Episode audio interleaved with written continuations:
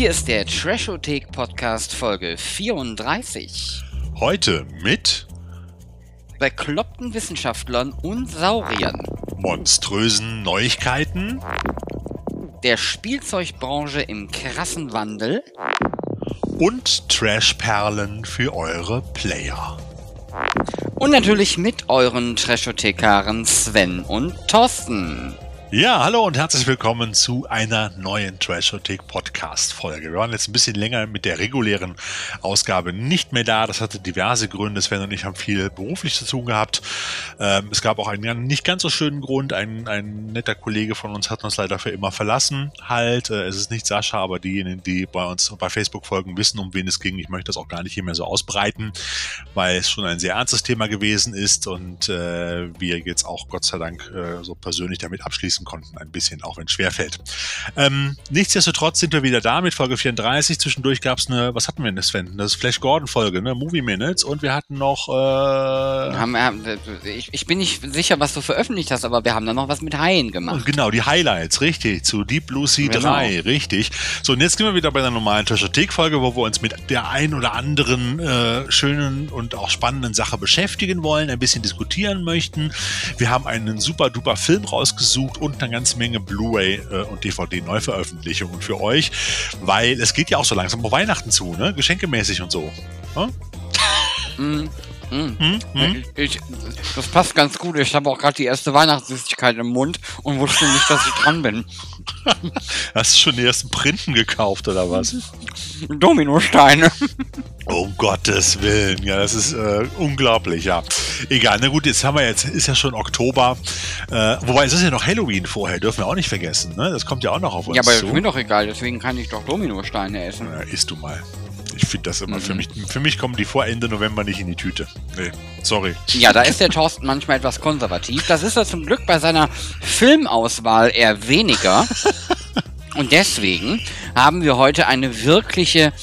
Ich bin mir gar nicht sicher, ob es eine Trash-Perle ist, aber es ist auf jeden Fall eine Perle. Es da ist- bin ich mir sicher. Es ist eine super duper Perle. Also ich finde auch. Also den Film, den wir euch jetzt präsentieren, ähm, äh, der ist eigentlich schon relativ alt und ist jetzt gerade nochmal neu oder nicht neu, aber zum ersten Mal in Deutschland auf Blu-ray rausgekommen. Und ich finde, dieser Film verdient diese Veröffentlichung. Sven, um welchen Film handelt es sich?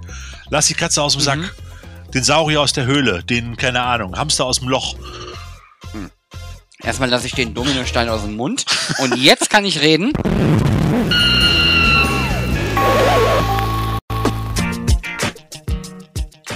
Es geht um Land of the Lost mit Will Ferrell. Dem einen oder anderen dürfte er vielleicht nicht nur im, ähm, im ortsüblichen Mediamarkt oder wie auch immer in der Blu-ray-Abteilung über den Weg laufen oder gelaufen sein, wobei der Thorsten da hinterher was anderes zu sagen wird. Nein, auch beim Netflix-Browsen könntet ihr ihn entdeckt haben, denn da ist er aktuell auch zu finden. Ja, Land of the Lost mit der deutschen Unterschrift Die fast vergessene Welt. Aus dem Jahr 2009, muss man dazu sagen.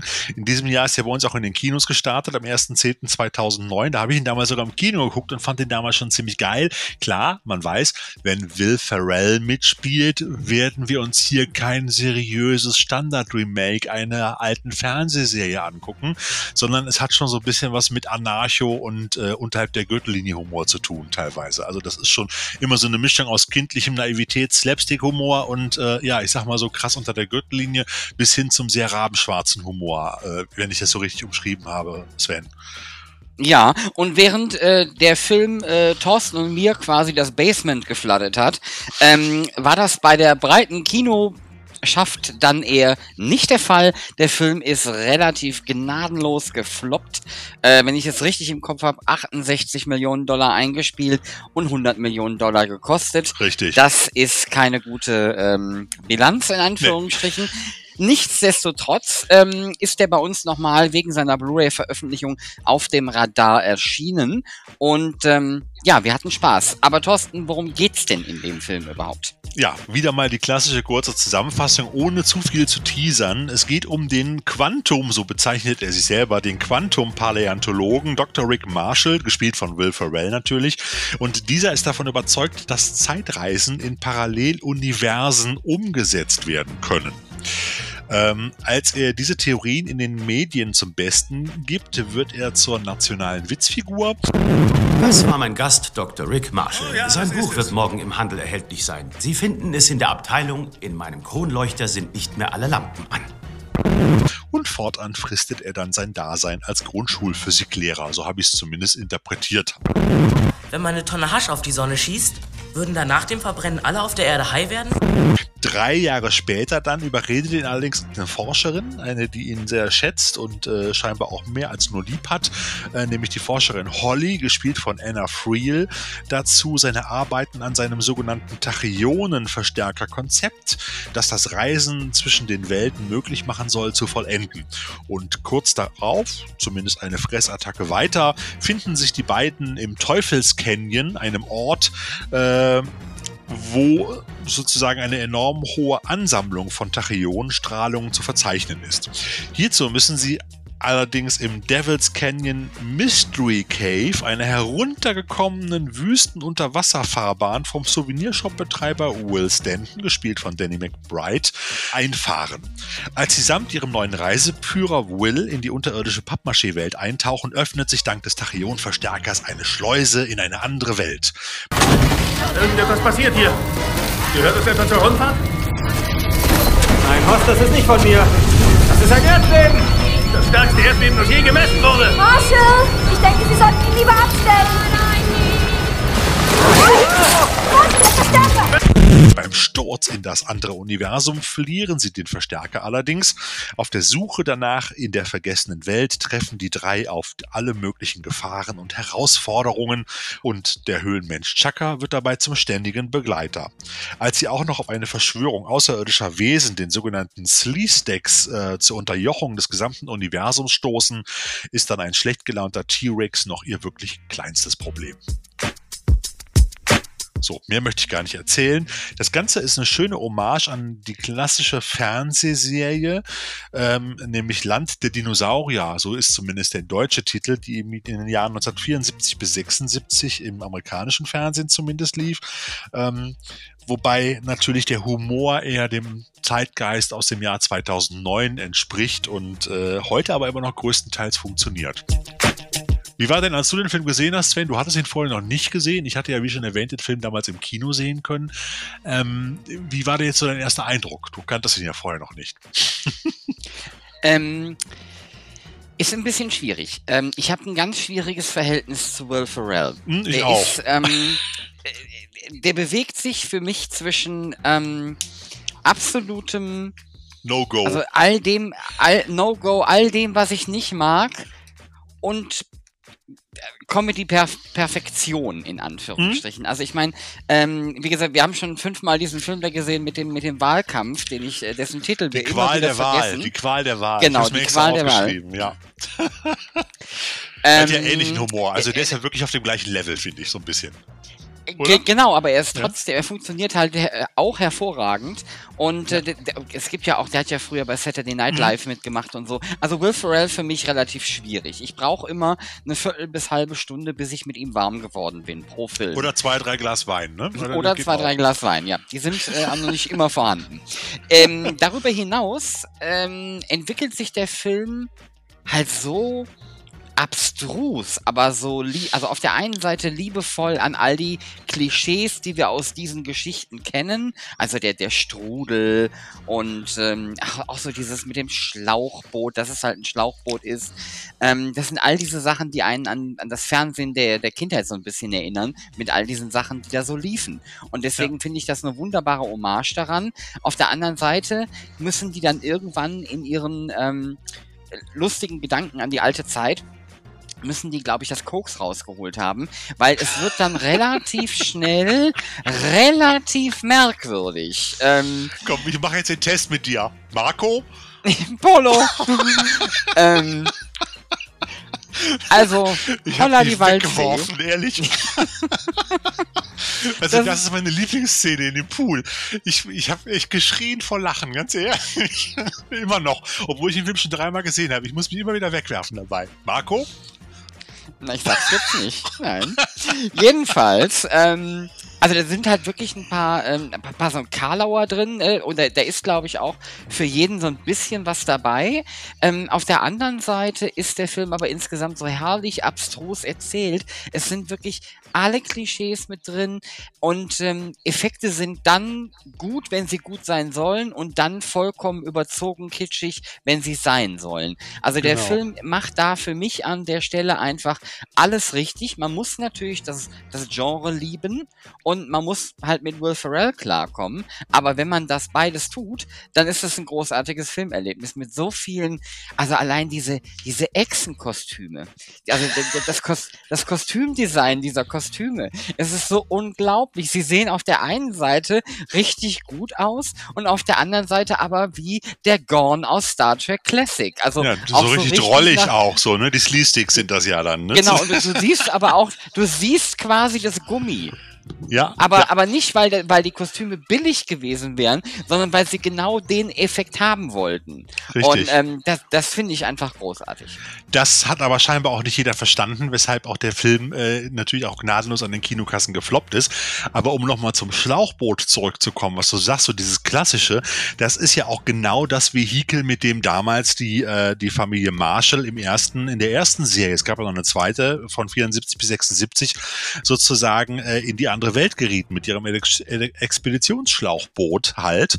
Und, ähm, und das war damals halt schon eine schräge Geschichte. Übrigens war es damals, war Aber es die habe damals ich nicht- gesehen, Thorsten. Die habe ich als Kind die gesehen, du? die Serie. Die, die Ja, alte, ich, kenn, ich kannte die nicht. Ich muss jetzt mal, ich habe wirklich jetzt nochmal konsequent bei äh, YouTube daher, nochmal daher kam, reingeguckt. ne, ja? daher kam ja. ja auch gerade die Anspielung darauf. Ich erinnere mich noch als Kind, diese Serie gesehen zu haben, wo es in dieses in die andere Welt ging. So Genau. kann ich mich jetzt auch nicht mehr dran erinnern. Mit diesem Schlauchboot und diesem Strudel, wo man genau sah, Ja. dass es halt da reinmontiert war. Aber da- trotzdem alles gut. Also für mich war, hat das alles gepasst.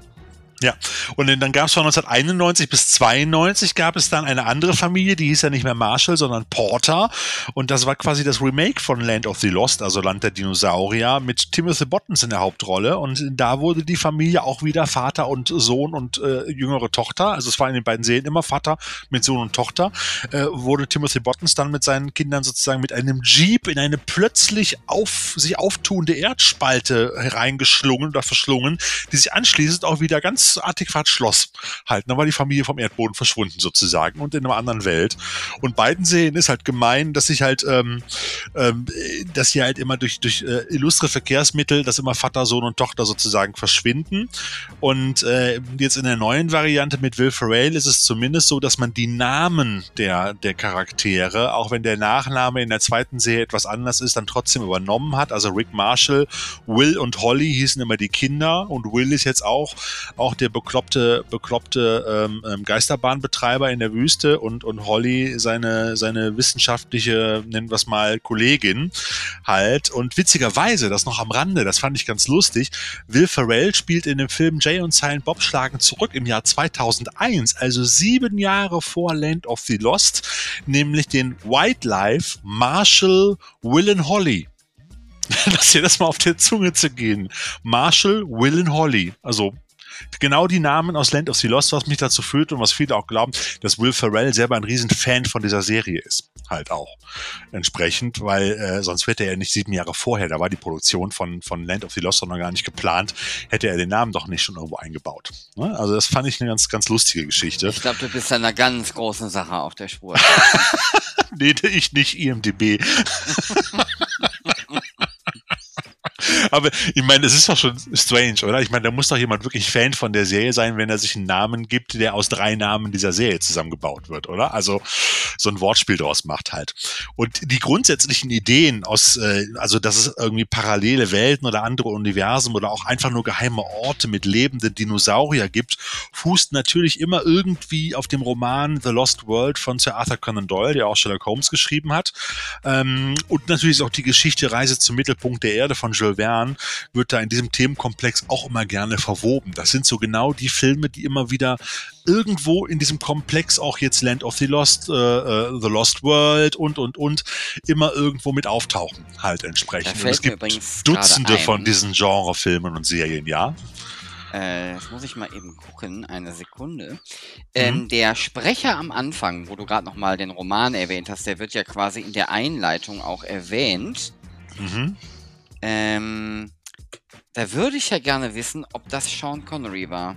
Der Sprecher am Anfang. Mhm. Ich habe keine, ich habe nur die deutsche Fassung gesehen. Ist da ein Sprecher ah, okay. drin in der englischen? Ja, der erzählt da was. Okay, Ah, das gibt's in der das- deutschen Fassung gar Das nicht. finde ich hier übrigens gerade nicht raus. Ähm, Okay. Aber wie gesagt, im, in der englischen Fassung wird nochmal ähm, der Roman halt auch erwähnt. Allerdings sehe ich gerade, und das ist witzig, weil ich nämlich während ich es geguckt habe, tatsächlich drüber nachgedacht habe, ob er es ist und dachte dann, nee, wahrscheinlich nicht. Leonard Nimoy spielt Zarn oder spricht Zarn. Ja, einen von den, den Sleesticks, ne? Genau, von den Außerirdischen da. Genau. Ja, ja, das ist halt das Schöne, wer sich also auch ein bisschen damit beschäftigen möchte, also dieses ganze, dieses ganze Komplex, es gibt die Serien, zumindest die zweite Serie gibt's auch relativ günstig noch auf DVD zu erstehen, halt mit Timothy Bottoms, die komplette Fernsehserie.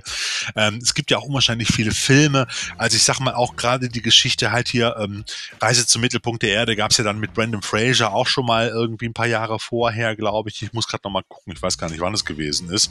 Ähm, auch sogar als 3D-Film und dann kam ja auch etwas später, kam dann The Rock mit Reise zur geheimnisvollen Insel, auch eine Jules Verne-Geschichte in der Adaption, kam ja auch um die Ecke. Die beiden Filme wurden übrigens in 3D gedreht und als ich äh, jetzt hier die fast vergessene Welt gesehen habe, kam mir der Gedanke oder als ich das die Kamerafahrten und viele Effekte gesehen habe, wirkte es so, als wäre der Film auch für 3D produziert worden. Also ich hatte schon das Gefühl, dass viele Effekte und viele Einstellungen wirklich auf wirklich auf, auf 3D hingearbeitet haben.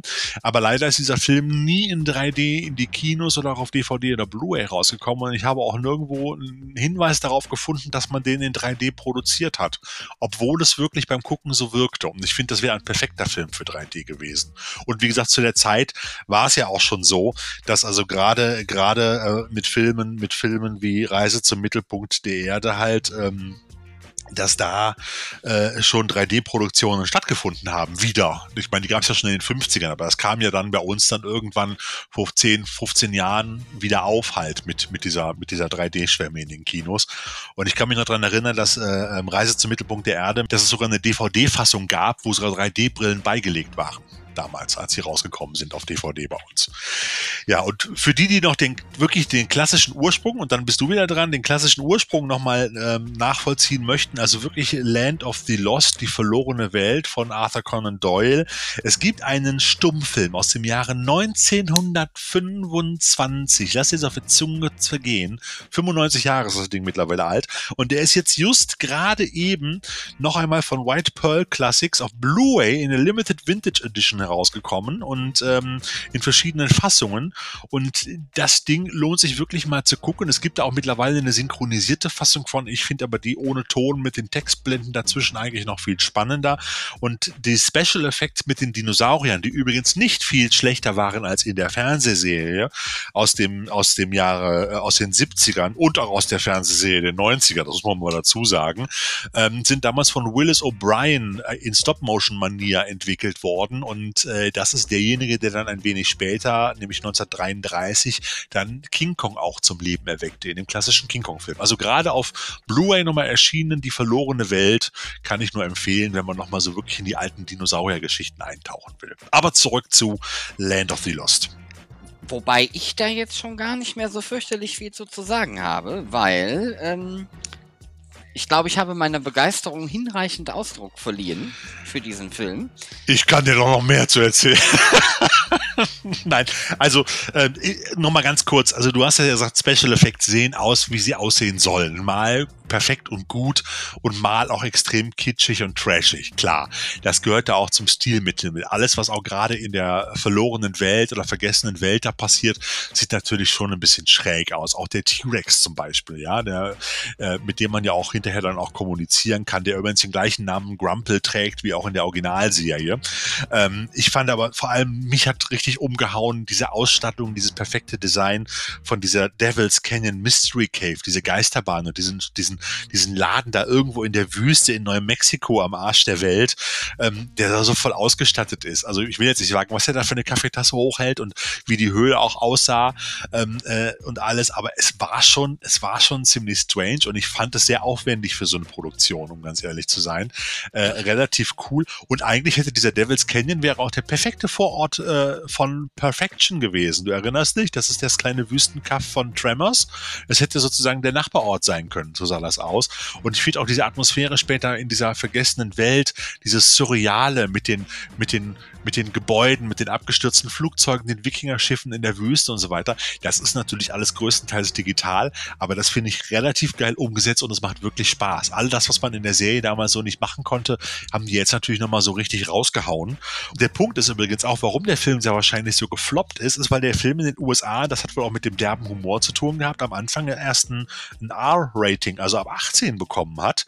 Halt, und dann wurde er ein bisschen umgeschnitten und einige Sachen rausgenommen und dann ist er auf PG-13 abgestuft worden, also ab 12 sozusagen. Vermutlich wegen der vielen sexuellen Anspielungen auch in dem schrägen Humor. Und noch am Rande der Music Score, also da hatten wir vorhin ja noch kurz drüber gesprochen.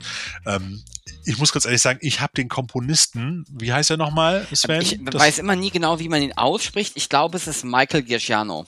Ja, den hatte ich vorher gar nicht so auf dem Schirm. Und mir ist erstmal jetzt bewusst geworden, nachdem ich mich damit ein bisschen beschäftigt habe. Und man kann sich den Soundtrack von Land of the Lost auch zum Beispiel bei Amazon Prime kann man sich den auch anhören. Ähm, äh, ist mir aufgefallen, was das mittlerweile für ein Komponist geworden ist. Damals hatte der sich eher so, war der eher so im Bereich Fernsehproduktion nach 2009 und Computerspiel-Soundtracks äh, unterwegs gewesen. Und heute macht er ja alles, was Rang und Namen hat. Also mal abgesehen von den neuen Star Trek-Filmen, den Jurassic World-Filmen und auch Planet der Affen-Filmen, äh, ist er ja so ziemlich überall mit dabei, gerade was irgendwie mit Science Fiction und Der Action und Abenteuer auch zu tun Star hat. Wars gemacht haben. Ja, Rook One Ja. hat er gemacht, halt, habe ich zumindest gesehen, halt. Ne, Rook One, Phantomprotokoll, Mission Impossible Genau, zum Beispiel noch, die Fernsehserien. Genau, Lost und Fringe hat er, hat er natürlich mit, äh, mit, seiner, mit seinen Kompositionen veredelt. Und ich finde, dieser Soundtrack erinnert mich auch ganz extrem an, das, an den Original-Soundtrack von Planet der Affen. Ja, also ähm, das ist, das ist, äh, äh, ich finde eine geile Mucke, das macht richtig Spaß. Da gibt's, gibt's geile Tracks drin. Also wenn man sich den anhört, gerade auch den, den Track äh, äh, eine Routine-Expedition macht total Spaß. Das fängt mit Banjo an und geht nachher so in richtig actionlastige äh, Suspense-Musik rein. Das macht einfach, macht einfach wirklich Spaß. Übrigens das Typo-Design im Abspann ist auch von Planet der Affen so ein bisschen geklaut. Muss man sich mal drauf, muss man mal gucken. Aber nichtsdestotrotz, Ja, aber da sind es macht den Film einfach Da sind rund prinzipiell und passt. extrem viele Planet der Affen-Referenzen drin. Ich meine, diese Golden Gate Bridge in der Wüste, das ist doch auch eine, also, Klar. das ist doch, also, ja, ja, schon. Ja, aber da war es ja eigentlich die Freiheitsstatue bei Planet Ja, ja, klar, ne? aber also das die da. war ja natürlich keine ne? Kopie, aber es war eine Referenz. Ja. Nur ganz kurz zum Regisseur noch, bevor wir dann zum Trashometer kommen. Äh, der Regisseur, der sagte mir nämlich auch nicht viel und ich muss auch ganz ehrlich sagen, Regisseur äh, Brad Silberling hat unter anderem so grandiose Meisterwerke wie Caspar von 1995. Jetzt halte ich fest, Stadt der Engel von 1998. Das ist das amerikanische Remake von Der Himmel über Berlin mit Nicolas Cage, wo der die ganze Zeit rumrennt und aussieht und einen Blick hat wie ein angeschossenes Reh. Ich habe den Film damals einmal mit einer Frau geguckt und danach musste ich, glaube ich, kurz darauf mich zu übergeben. Also ganz fürchterlich. Dann noch Lemony Snicket und äh, später auch viel seichtes Fernsehen wie Charmed oder auch äh, Jane the Virgin zum Beispiel, die Serien. Aber ansonsten, also meiner Meinung nach ist das das einzige Meisterwerk, Land of the Lost, was äh, Brad Silberling in seinem Leben überhaupt produziert hat. muss Da muss ich dir leider sagen. in voller Stärke widersprechen. Echt? Weil Wieso? Kasper für mich definitiv ein großes Kino-Highlight war. Also den habe ich, den habe ich Oh. sehr gemocht. Den habe ich damals sehr gemocht. Ja, so ein kleines Tränendrüsen-Familienkino. Aber das war halt nichts irgendwie, was in der Trashothek wirklich ankommt, Sven. Ja, Oder? gut, aber Liebe Trashothek-Freunde, wer ist denn hier? Wer, wer guckt denn hier Kasper? Jetzt mal bitte schreibt uns mal, wer findet den Kasper super, um Sven mal zu unterstützen hier? es ist ja nicht so, dass der jetzt täglich in meinen DVD-Player geschoben wird oder ich überhaupt die DVD davon habe. Ähm, aber mir geht's da ums Prinzip. Also, ne, Rocky Horror Picture Show ist auch ein grandioser Film und passt aber auch nicht ganz zur Trashothek. Also, wie gesagt, da hat der Silberling zumindest anderthalb große Highlights produziert. Soweit muss ich ihn da in Schutz Okay. nehmen. Alles klar, gut, dann sagen wir noch einen halben Kasper legen wir noch drauf und dann sind das, sind das die anderthalb Meister, Meisterwerke, die er produziert hat.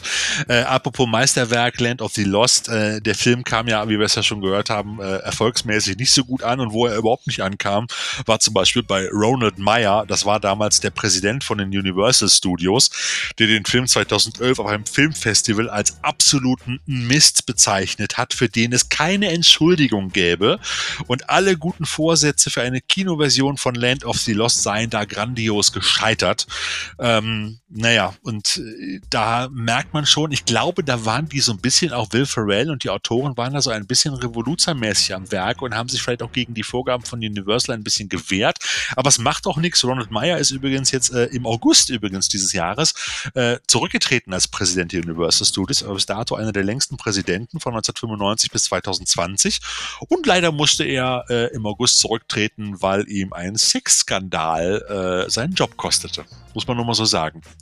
Also ganz so edel scheint der Mensch auch nicht gewesen zu sein, um ganz ehrlich zu sein, oder? Naja. Dafür hat der Film aber, und das ist ja auch immer mal etwas ähm, in, bei, den, bei den Preisen relativ groß abgeräumt, mhm. ähm, zwar jetzt nur bei der Goldenen Himbeere, aber es gab immerhin hey. ähm, eine Nominierung für schlechtester Film, schlechtestes Prequel, Remake oder Rip-Off-Sequel oder Sequel. Ähm, Gewonnen hat das, glaube ich, nicht, aber immerhin eine Nominierung. Ja, aber das ist doch mal, das ist doch Qualitätsmerkmal. Wir sind doch hier schließlich die Trashothek und ich finde, da weißt du, da wird dir jetzt beschieden, das ist echter Trash. Auch wenn der 100 Millionen Dollar gekostet hat. Aber was gibt es Geileres, 100 Millionen Dollar mit einem echten Trash-Film zu versenken? Jetzt muss ich allerdings fragen, Thorsten, das ist jetzt ein kleiner Exkurs. Wenn die Nominierung der Goldenen Himbeere quasi ein Qualifikationsmerkmal für die Trashothek sein kann, was ist denn dann bitteschön mit Catwoman? Also ganz ehrlich, mit, du meinst ja mit Halle Berry, ne? Genau. Ich habe den, aber ich habe den gar nicht mehr auf dem Schirm. Ich kann mich noch düster an das Kostüm erinnern. Aber ich glaube, das ist, ich würde den auch eher als Trash einsortieren, auch wenn mich der ein oder andere Batman-Fan jetzt ja wahrscheinlich äh, äh, gerne vierteilen möchte. Wobei die Hälfte aller Batman-Filme ist auch Trash. Teurer Trash allerdings. Apropos Batman hier, der, der äh, Michael äh, Giacchino schreibt auch gerade den Soundtrack, hat den Soundtrack für den neuen Batman geschrieben, ne? Das äh, wusste ich nicht. Ähm, Siehst du mal. Interessant. Ja, ja, kannst du mal sehen. Da ist er Gut. nämlich auch mit dabei. Dann Gut. würde ich sagen, sollen wir, wir noch ganz kurz. Ja. Ich wollte gerade fragen, ob wir noch was zu Danny McBride sagen sollen, aber Nein, ich glaube, das kann man nicht. auch bei IMDB auch aus Prinzip nicht. Vielen Dank. Kann man bei IMDB auch googeln, nur so viel, dass dieser, dieser Schauspieler gerne sowohl in Anarcho als auch in, in kulturell wertvollen Filmen, auch in Arthouse-Filmen unterwegs ist. Unter anderem auch Rock the Casper, Ananas Express, war auch bei Alien Covenant mit dabei. Habe ich gar nicht mehr auf dem Schirm gehabt. Äh, oder Arizona oder Das ist das Ende, auch vor, noch nicht vor allzu langer Zeit. Auch wieder so eine Anarcho-Komödie. Und äh, interessant Interessant ist übrigens noch ganz kurz am Rande, äh, Anna Friel, Holly äh, Cantrell spielt auch in ganz vielen Serien. Jorma Tacconi, der spielt Chaka. Da muss man erstmal gucken, wie der in Wirklichkeit aussieht. Das ist ja dieser, dieser Affenmensch halt, äh, der ihn dann nicht mehr von der Seite weicht. Ähm, ganz interessant, aber ganz lustig fand ich auch Matt Lauer, der sich ja selber spielt, äh, in, zu der Zeitpunkt in Amerika einer der berühmtesten Fernsehmoderatoren. Das ist ja der, der am Anfang die Fernsehshow oder diese Today Show macht, wo, wo sich Will Ferrell Bell als, äh, als Wissenschaftler blamiert und hinterher auch nochmal recht. Der war schon ziemlich lang bei der Today Show von NBC und ist dann jetzt äh, 2017 auch wegen des Vorwurfs des unangemessenen sexuellen Verhaltens am Arbeitsplatz entlassen worden. Also der wirkte nicht nur arschig, wie er im Film ist, er schien auch so zu sein, würde ich mal behaupten. Das wäre jetzt meine vorsichtige These. Das noch so eine kleine Info am Rande. Und äh, ja, deshalb würde ich sagen, kommen wir jetzt einfach zum Teschometer. Genau, Thorsten, das äh, sollte jetzt aber auch mal reichen. Wir kommen jetzt ähm, zum Trashometer. Und da dieser Moderationseinsatz wieder einmal vollkommen überraschend kam, macht der Thorsten mal kurz weiter, äh, bis ich meinen Dominostein gegessen habe. Also, nix fürs erste Date. Würde ich sagen, kann man eine gute 3 geben. Befindet sich auf dem Mittelweg, weil ich glaube, wenn, wenn er oder sie dann auch einen guten Humor einen schrägen Humor hat, kann man das durchaus unterhaltsam gucken. Ist nichts zum Fremdschämen, glaube ich. Würde ich jetzt mal behaupten. Also wer den Humor nicht lustig findet, braucht gar nicht mehr zum Filme gucken vorbeikommen. Vollkommen richtig. Der Bierdeckelfaktor, da geben wir eine charmante 4. Ja. Weil äh, passiert ein bisschen was, aber die Story ist doch sehr geradlinig. Es gibt wenig doppelten Boden und wenig Parallelstories, äh, Parallelgeschichten dazu. Der Glutamatwert, der ist allerdings ganz weit unten, weil auch wenn der ein oder andere vom Dinosaurier gefressen wird, äh, gibt es da nur eine Null, weil alles komplett unblutig stattfindet. Beim Sexorama geben wir prinzipiell 0 Punkte. Allerdings gibt der Thorsten einen Ja. Sonderpunkt für die, Muss man, muss man. für die äh, Pharrell Pulo Polo Tanzszene. Komm, also erstmal, das, das müsste eigentlich von dir kommen, das müsste nicht von mir kommen. Ne? Also jetzt mal ganz ehrlich, selbst ich habe mich weggeschrien vor Lachen, als Will Ferrell da im Unterhemd zu A Chorus Line Songs durch diesen, durch diesen, durch diese diese Brut von, von Dinosaurier, äh, Flugsaurier-Eiern getanzt ist zur Chorus Line. Das sieht so geil aus. Das ist so irre. Äh, das ist genauso elegant, wenn wir beide das machen würden, aber der ist halt für nichts zu schade. Und es ist absolut umwerfend. Genauso wie er aus dem Pool in Zeitlupe auftaucht und sich dann seine Haare, egal, ihr müsst es euch einfach angucken. Es ist, es ist, es ist Testosteron pur. Ich hätte ja noch einen Punkt für das Feuerzeug gegeben, aber gut. Okay, also ein Sonderpunkt für Will Ferrells äh, Pool- und Tanzszenen, genau. Und der Trash-Faktor, ganz klar, auch wenn das Ding 100 Millionen gekostet hat, äh, minus 80 Millionen Einnahmen, bleiben wir immer noch bei minus 20 Millionen für hervorragenden, geilen, wunderbaren, knallbunten Popcorn-Trash auf höchstem Niveau. Ganz ehrlich. Der Thorsten hat- Herz. Ja, aber der Thorsten Verstand. hat sich verrechnet. Das sind 32 Millionen Miese, die der Film gemacht hat. Ah, okay, Entschuldigung. da- also das ist schon, ähm, ja, das ist was. Aber da kann er ja nichts für. Das äh, lag Ja. am Publikum. Habe ich übrigens erzählt, dass der Film in Deutschland nur knapp 100.000 Dollar eingenommen hat nach Kinostart? Hab ich das vorhin erzählt? Das ist aber ein Kunststück, dass der Film in Deutschland 100.000 Also Dollar einnimmt. in, in, in das Budget, die Einnahmen stehen bei IMDB natürlich in Dollar. Also du kannst ja jetzt mal umrechnen.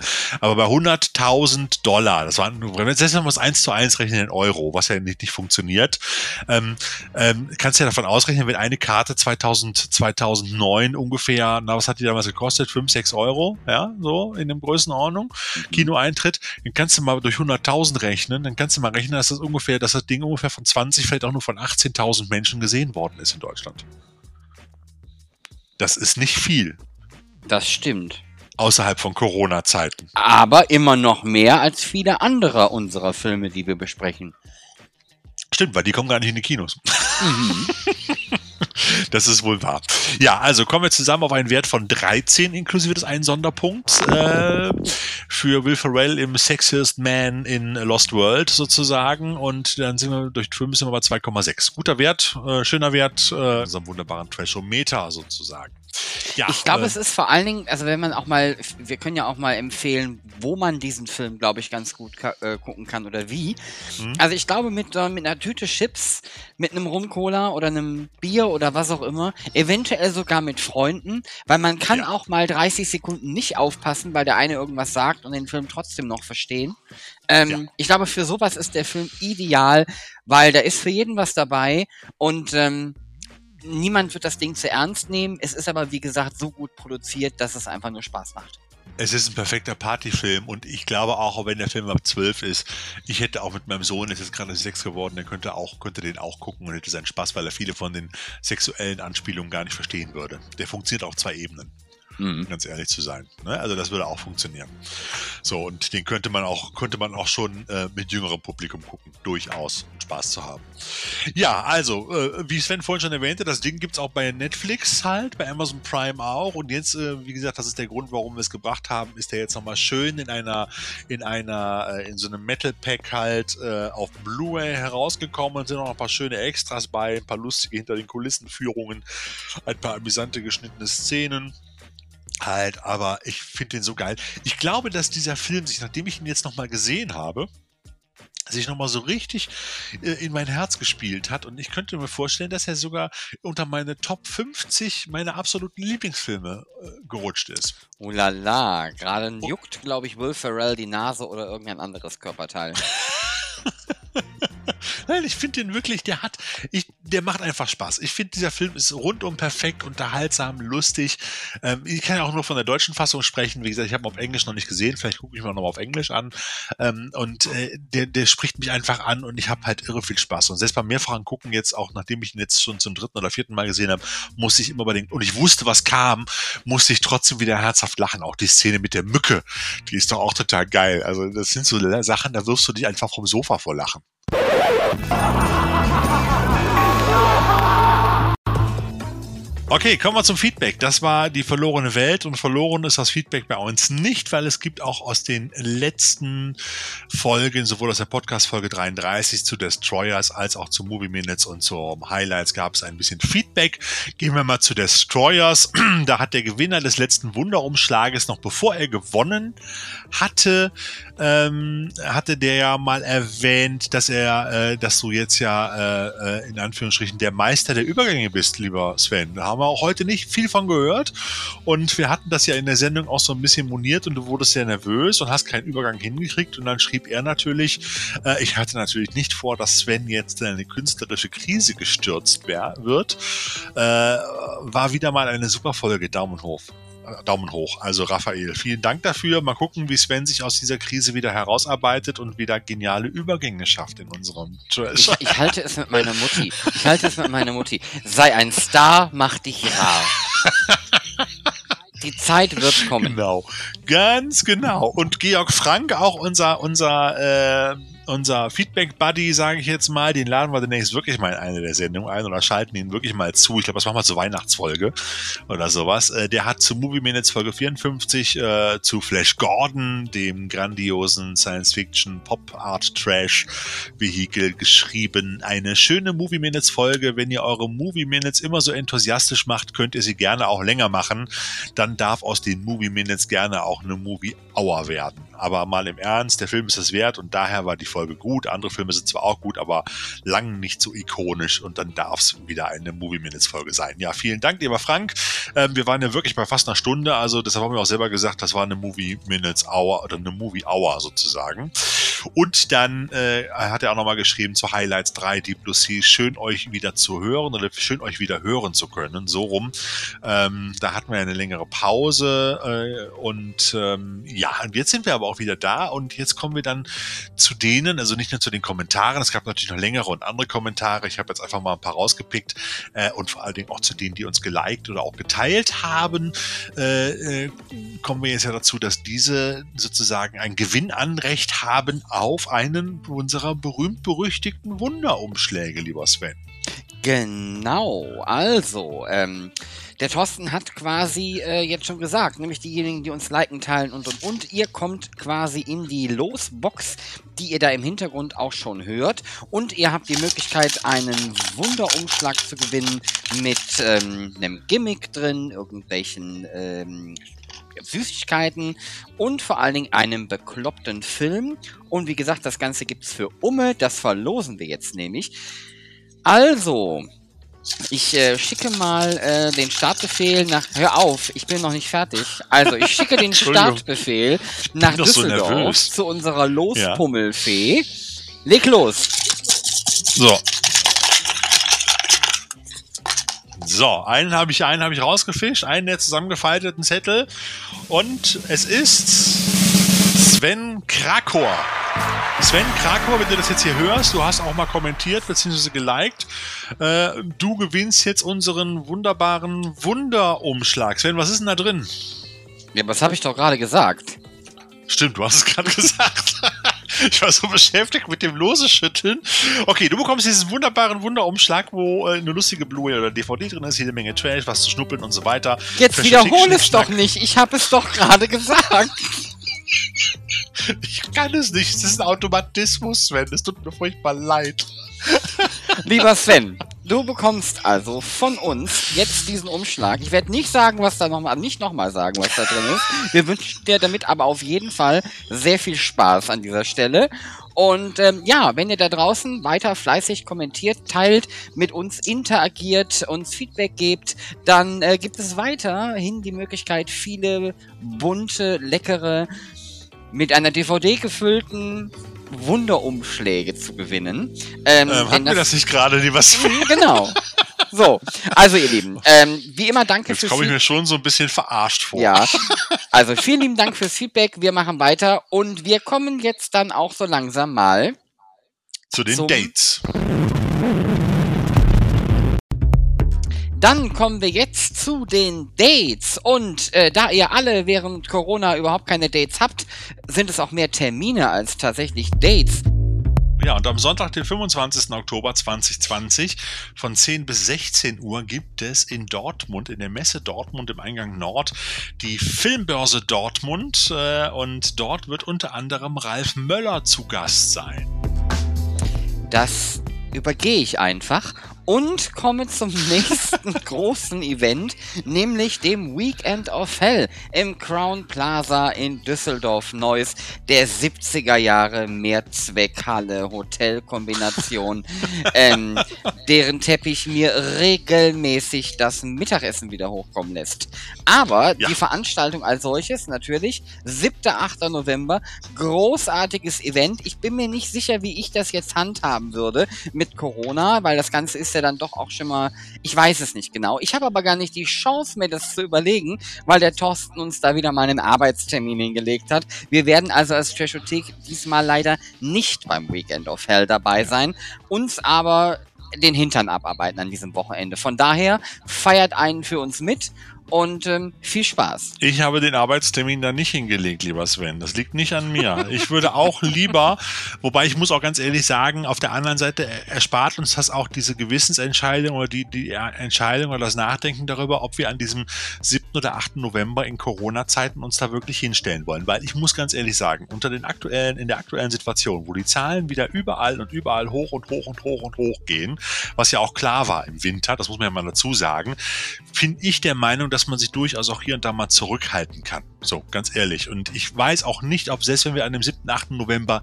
nicht hätten arbeiten müssen, weil nicht ich, sondern mein Chef sozusagen oder meine Chefs uns da einen Arbeitstermin hingelegt haben, ähm, weiß ich nicht, ob die Trashothek auch wirklich mit einem Stand vor Ort gewesen wäre. Ich bin mir da nicht sicher, ganz ehrlich. Ich wäre da noch sehr hin und her gerissen gewesen. Auf der einen Seite hätten wir natürlich, oder ich zumindest auch Bock drauf gehabt. Auf der anderen Seite muss ich aber auch dazu sagen, dass ich Familie habe und als Risikopatient auch eine gewisse, ähm, nennen wir es mal, nennen wir es mal, eine gewisse Rücksicht oder auch Verantwortung meiner Familie gegenüber habe und ich nicht jeden Scheiß mitmachen kann und auch möchte.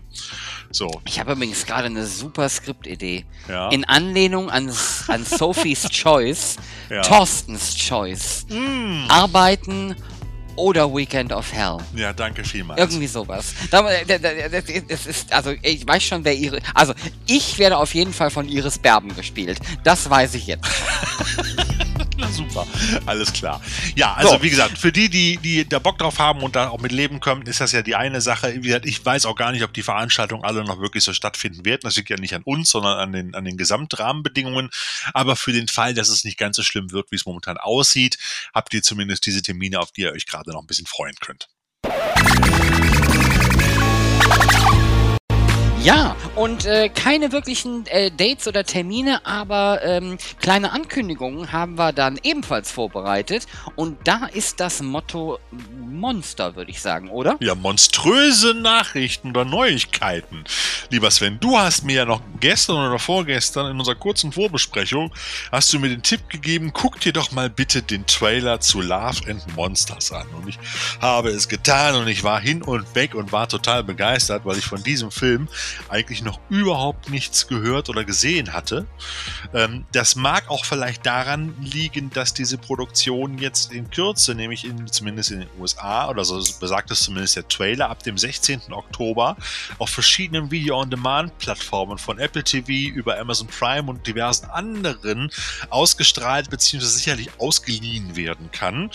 Ähm, es ist eine Geschichte über einen jungen Mann gespielt von Daniel O'Brien, den wir aus Maze Runner und American Assassin kennen, ähm, äh, der... Entschuldigung, der Thorsten, Entschuldigung, ja, Thorsten, Entschuldigung, Thorsten, da muss ich beide Filme richtig benannt, aber hauptsächlich kennen wir den aus dem Remake, der, also dem Serien-Remake von Teen Wolf. Der Stimmt. war nämlich der Best Buddy des Hauptdarstellers, des äh, sogenannten Teen Wolves. Und ähm, ich bin tatsächlich überrascht, wie äh, steil dessen Karriere abgeht. Ja. Also, ähm, das sind schon einige Filme, die der da jetzt unter nach Teen Wolf gemacht hat, ähm, die auch recht erfolgreich waren, auch wenn das jetzt nicht alles Oscar-verdächtige Filme waren. Aber wenn das jetzt hier so, also Love and Monsters sieht auch so aus, Hm. als könnte das durchaus seiner Karriere gut tun. Ja, auf jeden Fall gibt es eine Monsterapokalypse, wo er und seine Freundin getrennt wird. Seine Eltern kommen ums Leben und er braucht dann mehrere Jahre, um seine Freundin wiederzufinden, via Funk, um sich dann auf den Weg zu machen in eine von Monstern verseuchte äh, Welt, Endzeitwelt sozusagen. Mehr muss man gar nicht erzählen. Guckt euch den Trailer an. Das Ding sieht ziemlich geil aus. Mit dabei ist unter anderem auch Michael Rooker und äh, diverse andere, diverse andere Darstellerinnen und Darsteller, die man aus verschiedenen Serien kennt. Aber ich glaube, das könnte ein richtiger Spaß werden, das Ding. Ja, und unsere Freunde von Asylum haben auch noch was vorbereitet, oder? Ja, äh, ich glaube, ich glaube, das bezieht sich dann auf einen anderen Film, den wir gleich noch erwähnen, nämlich Monster Hunters heißt dieser Film von Asylum. Da gibt's auch gerade einen Trailer äh, mit Tom Sizemore in der Hauptrolle, wo es darum geht, dass auch außerirdische Monster auf der Erde landen und von so einer Art Monster Squad äh, gejagt werden. Und Tom Sizemore ist da so ein bisschen so einer der Militär-Vorgesetzten, äh, äh, Vorgesetzten, der da immer rumrennt mit einer Wumme in der Hand und ein paar knüppelharten Sprüchen. Und äh, einer der Sprüche, der so ein bisschen hängen geblieben ist aus dem Trailer, ist äh, Come in peace or go in pieces. Also fand ich schon ganz amüsant. Ich weiß nicht, ob ich das Ding nicht schon mal irgendwo gehört habe, aber ich kann es nicht zuordnen. Auf jeden Fall fand ich den Spruch ganz unterhaltsam. Und äh, ja, und das ist scheinbar, so scheint es mir, soll das wohl der Mockbuster sein zu dem Kinofilm, der am 30. Dezember 20 seinen internationalen Start hat. Ich weiß nicht, ob er dann auch in Deutschland kommt. Kino ist ja gerade so oder so etwas problematisch und nicht ganz so zuverlässig, auch was die Kinostarts angeht. Ähm, nämlich Monster Hunter also ohne S hinten dran.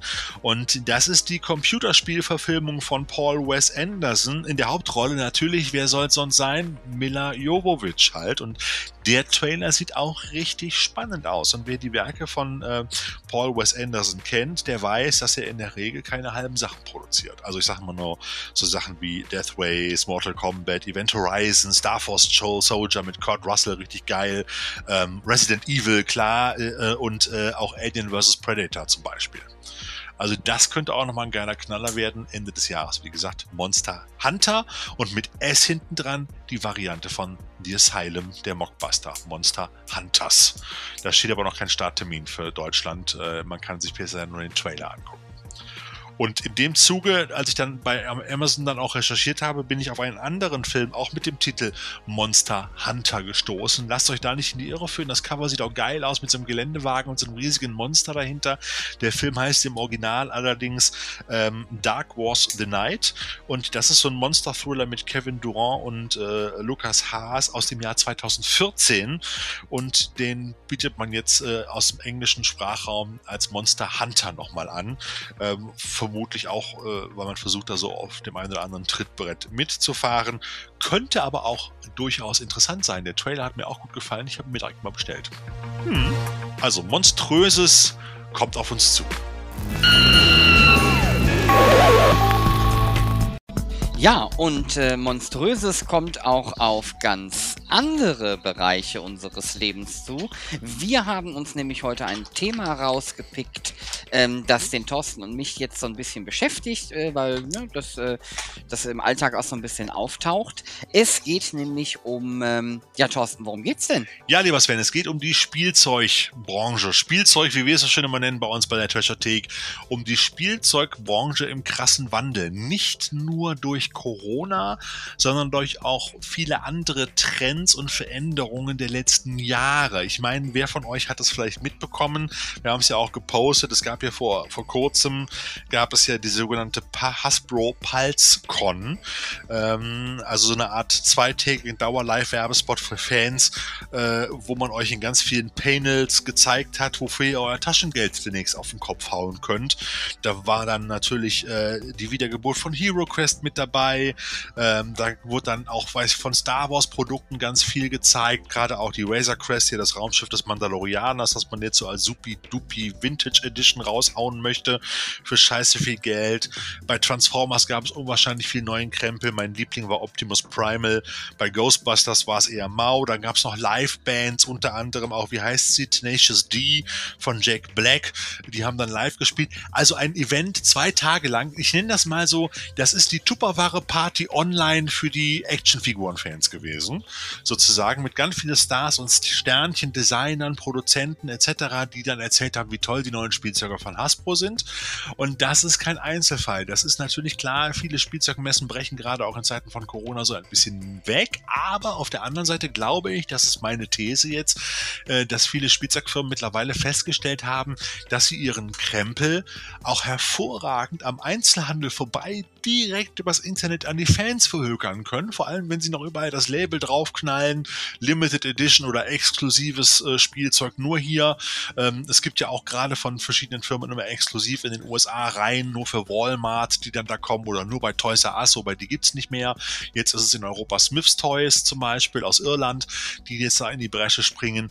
Ähm, und viele, viele Produzenten stellen jetzt aber fest, dass sie auch das Zeug einfach im Onlinehandel einfach noch viel besser direkt an den Endkunden verkaufen können, sodass auch die Spielzeug, äh, nennen wir es mal Verkaufsbranche, äh, jetzt vielleicht auch irgendwann mal äh, leer ausgeht und ziemlich doof aus der Wäsche schaut halt. Das ist ein Thema. Also das ist der Punkt. Also mhm. nicht nur Verkaufsgeschichten online äh, vom Handel selber, sondern wir haben dann noch eine Vertriebsstrategie bei vielen Firmen. Lego hat da in den letzten in den letzten Jahren auch sehr viel von sich hören lassen, dass man auch äh, in verschiedenen exklusiven äh, Vertriebswegen zwischen zwischen nennen wir es A, B und C C-Kunden unterscheidet. Also gerade auch äh, so Firmen wie Smith Toys oder auch vorher Toys R oder auch Kaufhof Galeria haben immer alles bekommen, auch äh, zu schnelleren Zeiten, während der, der Fachhändler und der Lego-Händler oder auch der normale Spielwarenladen um die Ecke oftmals gar nicht mehr von Lego mit vielen Produkten äh, ähm, bestückt worden ist, sondern die nur noch sozusagen die Resterampe bekommen haben.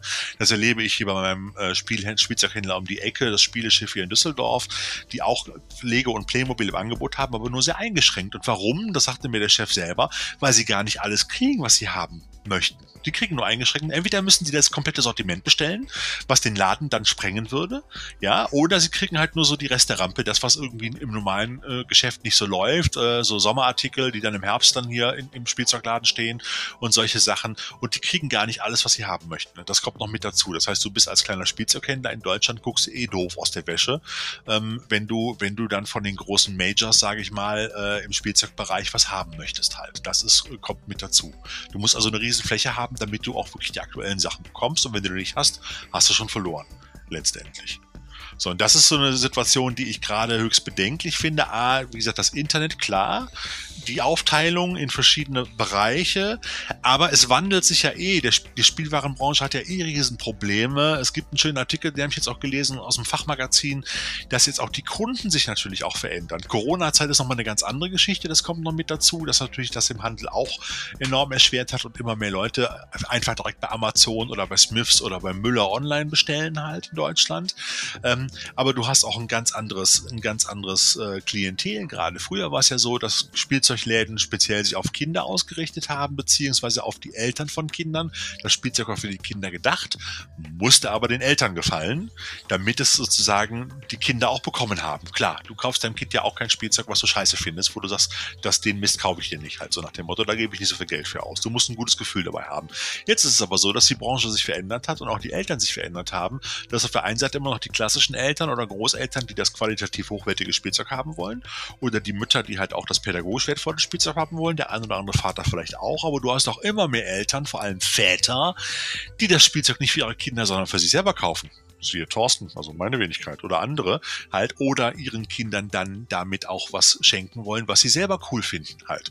Das heißt, die müssen sich auch da noch umstellen. Das heißt, der Spielzeugwandel oder der Spielzeughandel ist einem gigantischen Wandel gerade unterworfen, wo natürlich unwahrscheinlich viele über, über die Klinge oder über die Klippe springen. So. Und das macht die Sache enorm schwer. Ich weiß nicht, wie ich das momentan finden soll. Ich finde, auf der einen Seite besorge ich mir mein Spielzeug ja auch online, weil du es ja kaum noch irgendwo irgendwo kriegst. Also zumindest das, was wir cool finden, halt.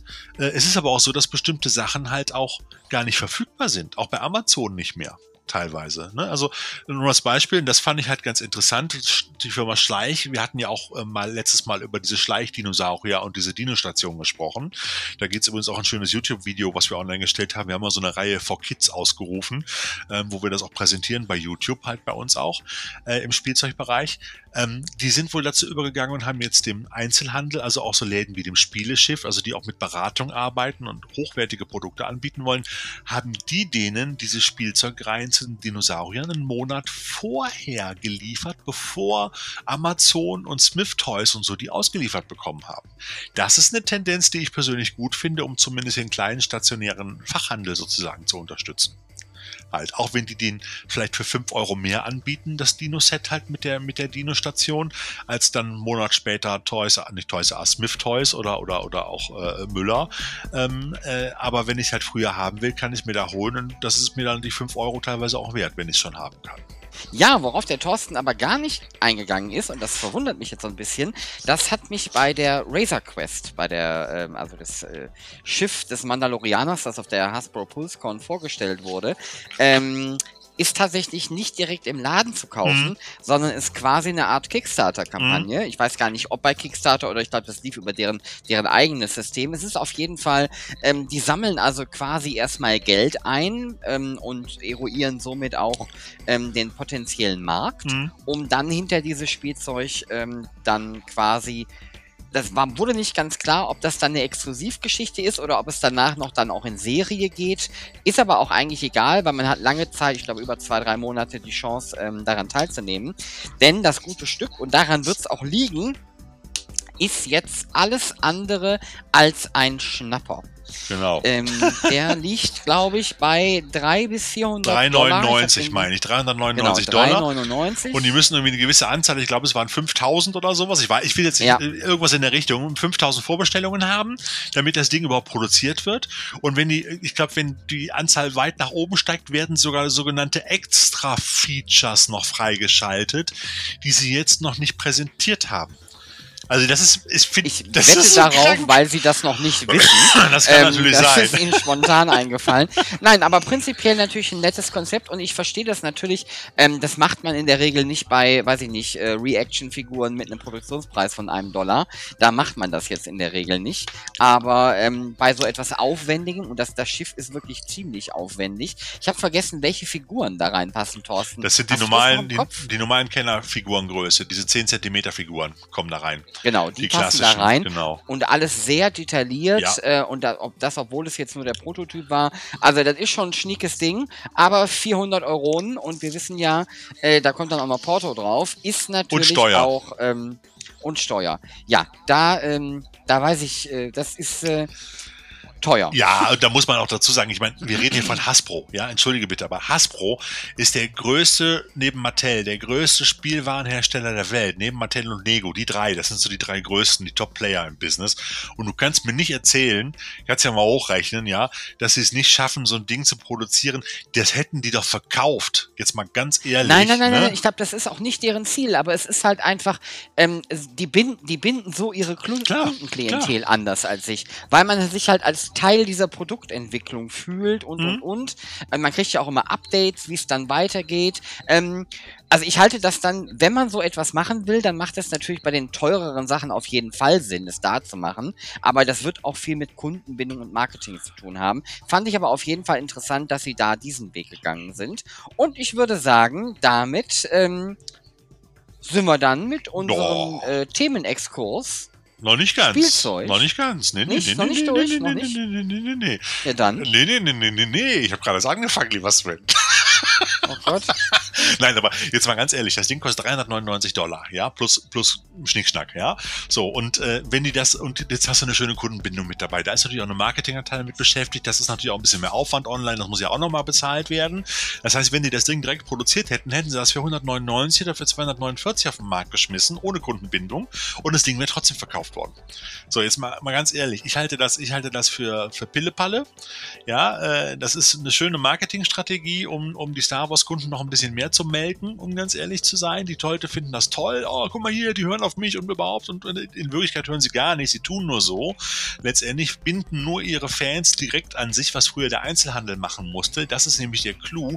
Und das hast du jetzt ja bei vielen bei vielen Firmen mittlerweile. Also guck mal, du hast jetzt, ich warte darauf, dass zunächst die ersten Hasbro-Läden aufmachen. So wie wir schon Lego-Läden, Playmobil-Läden und noch weiß Gott noch was für Läden haben. Ja, alle großen Spielzeugfirmen gehen jetzt dazu über, eigene, eigene Stores in Großstädten zu etablieren, um natürlich zum äh, teilweise genauso mindestens gleich teuren, wenn nicht sogar überhöhten Preis ihre Sachen anzubieten. Also wenn ich mir was von Lego kaufen will und es ist nicht gerade was Exklusives, gehe ich nicht in Lego-Shop, weil ich weiß, dass dass das Ding da teurer ist als beim Spieleschiff, bei Smith Toys, bei Real oder auch sogar bei Amazon oder irgendwo. Das ist alles teurer. Du, du bezahlst nur für das Event in den Lego-Laden zu gehen halt. Und damit spielen die. Mit dieser Atmosphäre und dem Drumherum und ein paar Exklusivmodellen. So und graben damit auch dem Handel selber weiter das Wasser ab. Du wirst irgendwann als Endkunde in den nächsten zehn Jahren wirst du deine Spielwaren, das ist ja bei allen anderen Produkten mittlerweile ähnlich, ja, siehe Apple und Co., wirst du deine Produkte nicht mehr am Stadt stationären Einzelhandel, beim Saturn, im großen Spielwaren, in der Spielwarenkette oder wo auch immer kaufen, sondern überall nur noch segmentiert in den einzelnen Shops der einzelnen Firmen, die es auch produzieren. Das heißt, du als Endkunde bist demnächst überall Dauerkunde bei allen möglichen Firmen, weil die sich an dich binden mit irgendwelchen Kundenprogrammen und Bonussystemen oder was auch immer. Und du wirst dein Krempel, dein Geld dann direkt ohne Zwischenhandel direkt zu den Firmen tragen, was deren Gewinn noch größer macht und vor allen Dingen auch die Kundenbeobachtung, also die Marktforschung, ich komme ja nun auch aus dem Bereich, noch viel einfacher werden lässt halt. So. Und der Endverbraucher am Anfang findet das noch cool, weil es ist ja cool, in Apple Store zu gehen, es ist ja cool, in Lego Store. Ah, ich war am Wochenende im Lego Store und ich war da und dort und hier und oh, und ich habe auch hier das exklusive Püppchen mitgebracht aus dem Lego Store für nur 12 Mark, äh, 12,50 Euro. Das kriegst du sonst nirgendwo. Ne? Ja klar, kein, kein, kein normaler Mensch würde 12,50 Euro für ein kleines Lego-Pünüppelchen-Figürchen zahlen, aber im Lego Store ist das Event halt. Und das ist die Entwicklung und die macht mir gerade Sorgen. Nicht nur, weil wir damit komplett den Fachhandel außer sozusagen ausgerätschen, wie eben hier das viel erwähnte Spieleschiff gerade hier in Düsseldorf. Es ist halt der einzige Spielwarenladen, den wir hier noch so ziemlich haben, neben Smith Toys. Musst du dir mal vorstellen, in einer Stadt wie Düsseldorf mit 600.000 Einwohnern gibt es vielleicht noch zwei, drei Spielwarengeschäfte. Und das sind alles kleine Klitschen weil die Großen alle dicht gemacht haben. Köln genauso. Feldhaus in Köln ist dicht, ist tot, gibt's alles nicht mehr. So, und das ist, war die erste Welle. Jetzt kam Corona, hat's denen auch schwer gemacht und jetzt kommen die großen Major Companies und gehen jetzt da rein und sagen, hey, wir nehmen das Geld, was ihr verdient habt, nehmen wir auch noch mit. Ihr könnt das mal kreuzweise. Wenn ihr wollt, könnt ihr ein paar Abfälle haben. So, und das ist die Tendenz, die ich momentan ganz, ganz kritisch sehe. Das ist das Problem. Also der Markt, der sich ändert, das haben wir immer gehabt. Äh, das heißt, die Zielgruppenänderung, die ich vorhin erwähnt habe, vom Sohn zum Papa, äh, ist jetzt eine andere. Das ist, sehe ich noch sogar noch eine Chance für den Handel drin, den Papa noch konsequenter anzusprechen und äh, besser zu bedienen, halt, als Amazon oder andere Lieferanten. Aber dass die großen Firmen jetzt wirklich sozusagen diese, diese Marge jetzt auch noch für sich beanspruchen oder übernehmen wollen und sozusagen eine komplette ein komplettes Element einer Handels-, einer Wertschöpfungskette ausschalten wollen, und das ist das Ziel ja letztendlich, ähm, das macht mir wirklich Sorge. Halt mal abgesehen davon, dass man die Sachen, die man als Trash-Film-Fan haben möchte, kaum im normalen Laden bekommt. Du hast mir doch erzählt, dass in deinem Spielwarenladen in Bochum, dass es da sogar Reaction-Figuren gab, was ich hier in Düsseldorf zum Beispiel auch nirgendwo kriege. Äh, ja, die haben, äh, Figuren wäre jetzt ein bisschen viel gesagt, aber die haben äh, da das Set mit der Queen und dem, der Alien Queen und dem Powerloader von Reaction. Das hat mich einfach oh, überrascht, cool. dass da zu sehen. War ein guter Preis, billiger als online. Und ähm, ja, äh, da ich mir an dem Tag schon den Back to the Future Adventskalender geholt habe, habe ich bei dem Alien Set nicht zugegriffen. Werde das aber, glaube ich, in den nächsten zwei, drei Wochen noch tun. Ähm, Solltest du schlichtweg, machen. weil ich das auch ein, ja, äh, ist ein nettes Set und ein gutes Angebot. Aber ja, ähm, wie gesagt, die Gesamtsituation ist da natürlich äh, nicht leicht. Ja, für alle nicht, natürlich nicht. Es wird immer schwieriger, aber ich finde diese Entwicklung dieser, dieser Kundenbindung finde ich schon etwas schwierig. Und das, ich habe mich am Anfang auch über diese, über diese, über diese ähm, ähm, Convention, Online-Convention von Hasbro auch sehr gefreut und habe mir das auch angeguckt. Ich habe hier wirklich teilweise auf dem Sofa gelegen und mir diese Panels angeschaut mit Freude und äh, mein Sohn hat teilweise auch mitgeguckt. Ich musste ihm das dann hier und da übersetzen, so mehr oder weniger. Aber äh, im Nachhinein habe ich mir gedacht, so eigentlich äh, irre, total irre, was das jetzt, was das jetzt wird. Wo geht die Reise dahin? Und ich habe halt die schlimmsten Befürchtungen halt. Und ähm, äh, ja, warten wir mal ab, wo es hingeht. Vielleicht habt ihr ja eine Idee da draußen. Wie seht ihr die Entwicklung? Wie empfindet ihr das? Ich meine, wir wissen alle, dass natürlich auch die Spielsachen noch, die wir euch bei Spielzeug größtenteils präsentieren, dass man die hier im normalen Spielwarenladen ja schon kaum noch kriegt. Vielleicht, wenn man Glück hat, nochmal im Comicladen um die Ecke, wenn es überhaupt nur einen gibt. Auch da ist es ja alles relativ mau geworden in den letzten Jahren.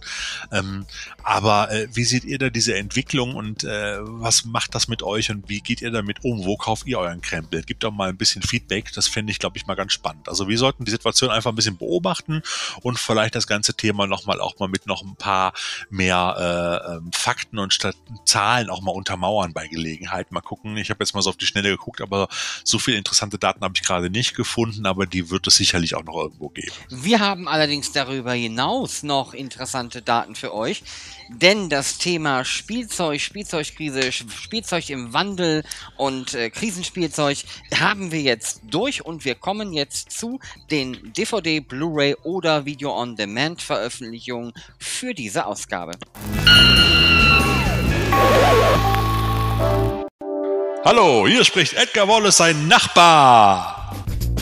Ja, Chief Inspector Even Longer, Oliver Kalkofe und Inspector Very Long, Bastian Pastewka von Scotland Yard, sind dem gefährlichsten Superverbrecher aller Zeiten auf der Spur, dem Wichser.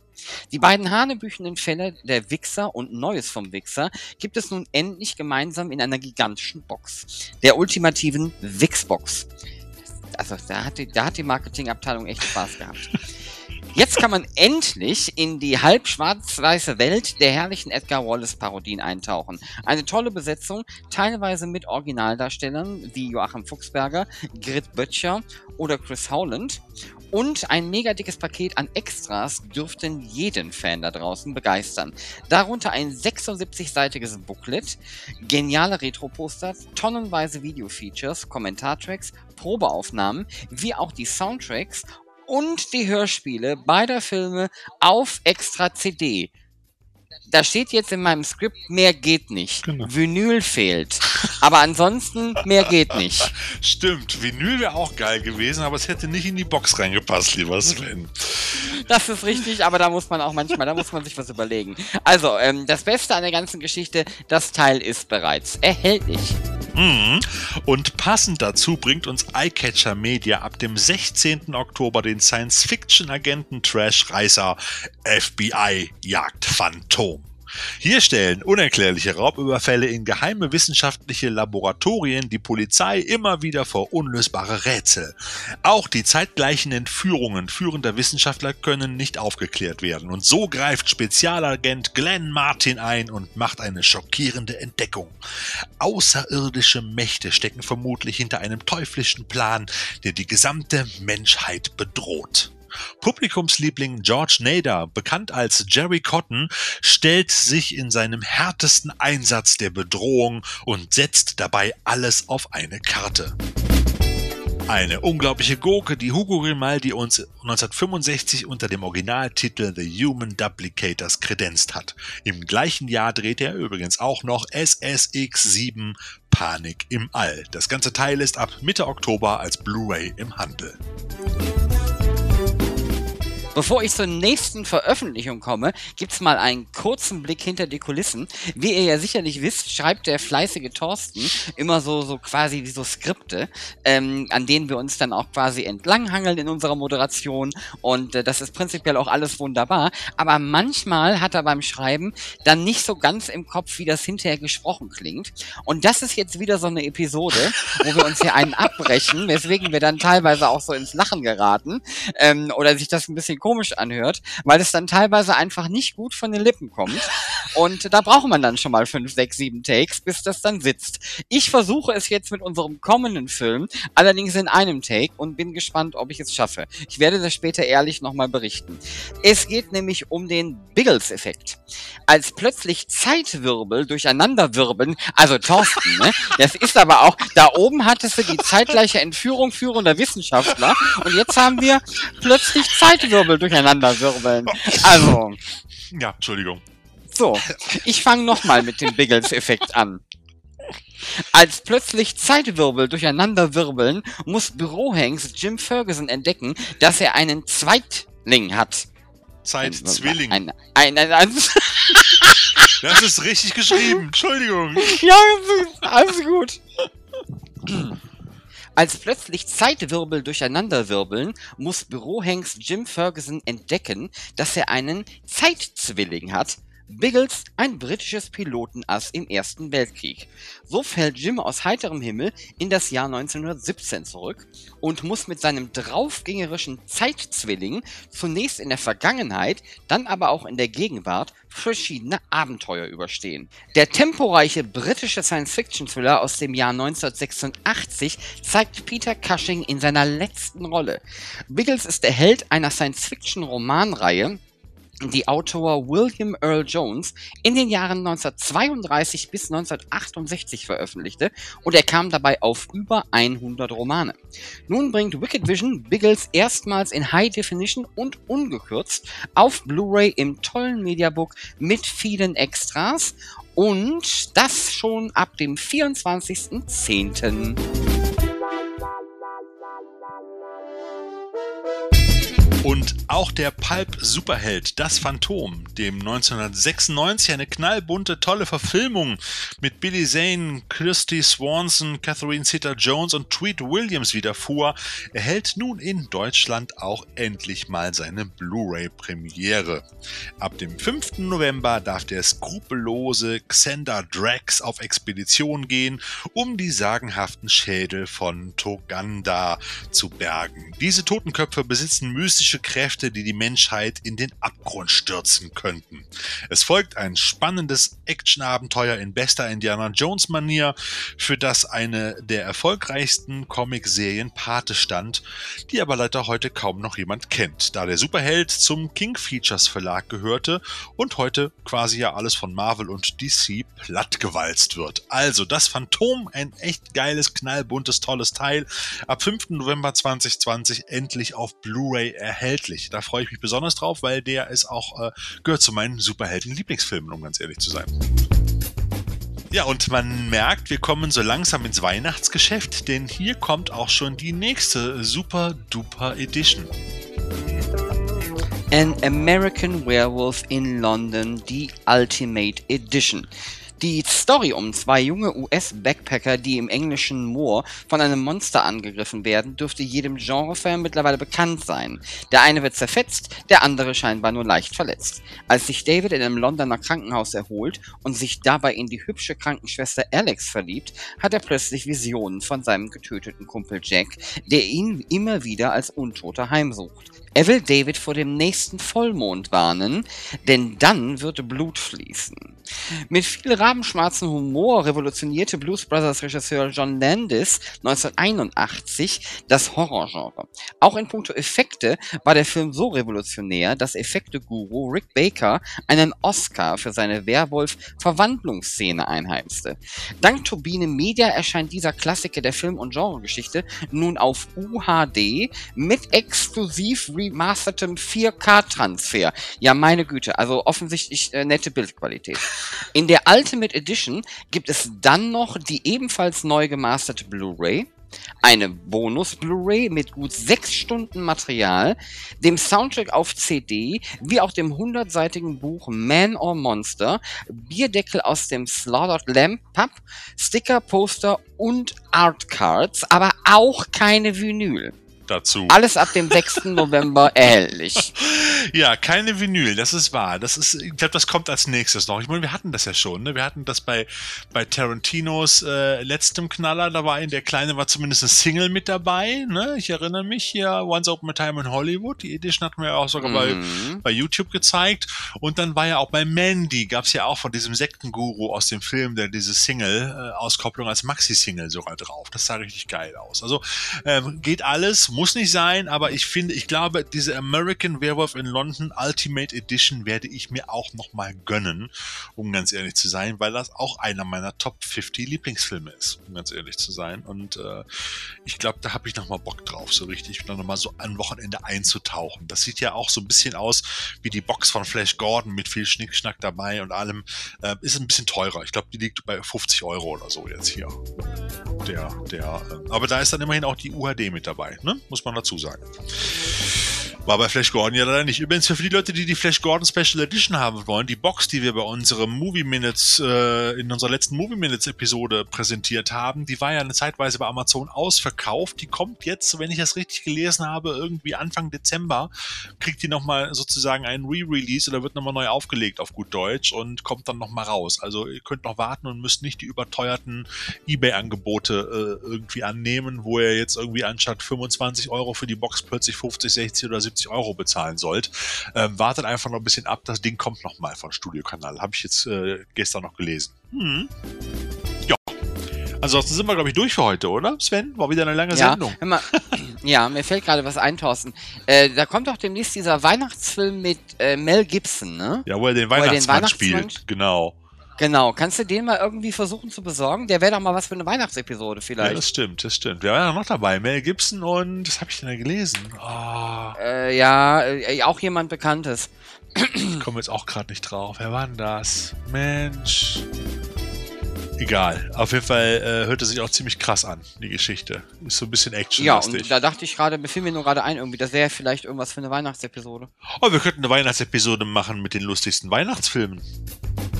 Das wäre mal so. Können wir machen, aber Fünf. meine lustigsten Weihnachtsfilme sind tatsächlich nicht Trash. Okay. Ich dachte sowas wie Reindeer Games. Ähm, kannst du dich dran erinnern? Mit Ben Affleck und äh, ich glaube, ich glaube, es war, es war äh, Samuel L. Jackson, war das doch, glaube ich. Ja, aber wäre halt gefaked, ne? Meine, meine Weihnachtsroutine ist halt leider Gottes, ähm, weiß ich nicht, die Griswolds und Kevin 1 und 2. Also die Griswolds würde ja auch unter Trash fallen. Mit Chevy Chase. Die sind doch super, ne? Ähm, äh, aber es gibt auch noch andere lustige Weihnachtsfilme, auch blutige Weihnachtsfilme. Also da hatten wir ja auch schon bei den Movie Minutes den einen oder anderen. Stille Ja, Nacht zum ja, ja, Beispiel. ich wollte nur sagen, das wäre dann nicht mein Programm, aber wir können natürlich eine Sendung daraus machen. Äh, aber mein Programm sieht tatsächlich an dem Tag anders aus. Aber es gibt einen Weihnachtsfilm, der blutig ist und den du dir trotzdem angucken würdest. Und zwar, weil der mit William Shatner ist. Es gibt einen Weihnachtsfilm, wo er so einen Radiomoderator spielt und äh, da läuft einer rum und schlachtet Leute zu Weihnachten ab. Ich weiß gerade nicht mehr, wie er heißt. Muss ich nochmal raussuchen. Ja, Normalerweise gucke ich, guck ich noch Stirb langsam 1. du musst auch mal über den Tellerrand hinausblicken, lieber Sven. Ja, aber Weihnachten bin ich, da bin ich, da bin ich sehr konservativ. Okay, gucken wir mal. Vielleicht kriegen wir eine schöne Sendung zusammen. Haben wir noch ein bisschen Zeit bis Weihnachten. Da kommen wir vielleicht noch ein, Ja. zwei, ein, zwei Podcast-Folgen vorher. Auch wenn wir es So. nicht mehr so oft wie, nicht mehr so oft und häufig schaffen wie noch im Sommer. Aber ähm, es wird auf jeden Fall weitergehen mit dem Dick Podcast. Und ich würde sagen, jetzt verabschieden wir uns und äh, sagen viel Spaß bis zum nächsten Mal. Bleibt gesund, achtet auf euch und äh, guckt euch jede Menge geile Filme an. Das ist das Beste, was man gerade machen kann, wenn man zu Hause bleibt. Oder? Genau. Okay. Hast du noch was? Äh, nö, bleibt gesund. Bis zum nächsten Mal. bis dann. Tschüss.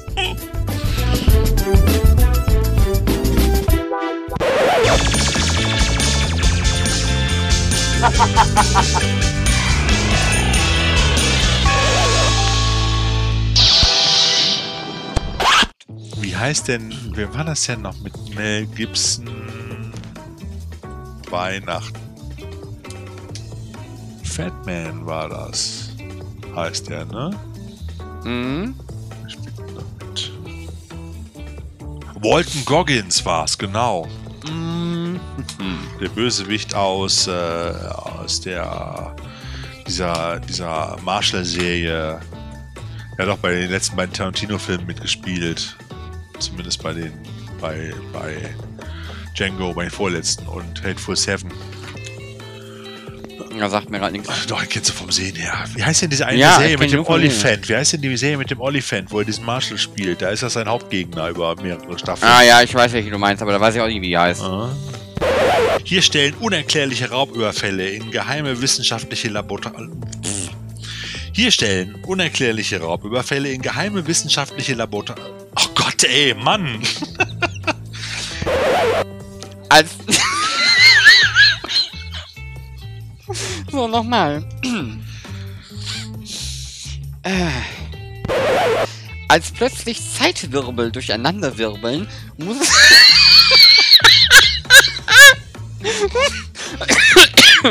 so, jetzt aber.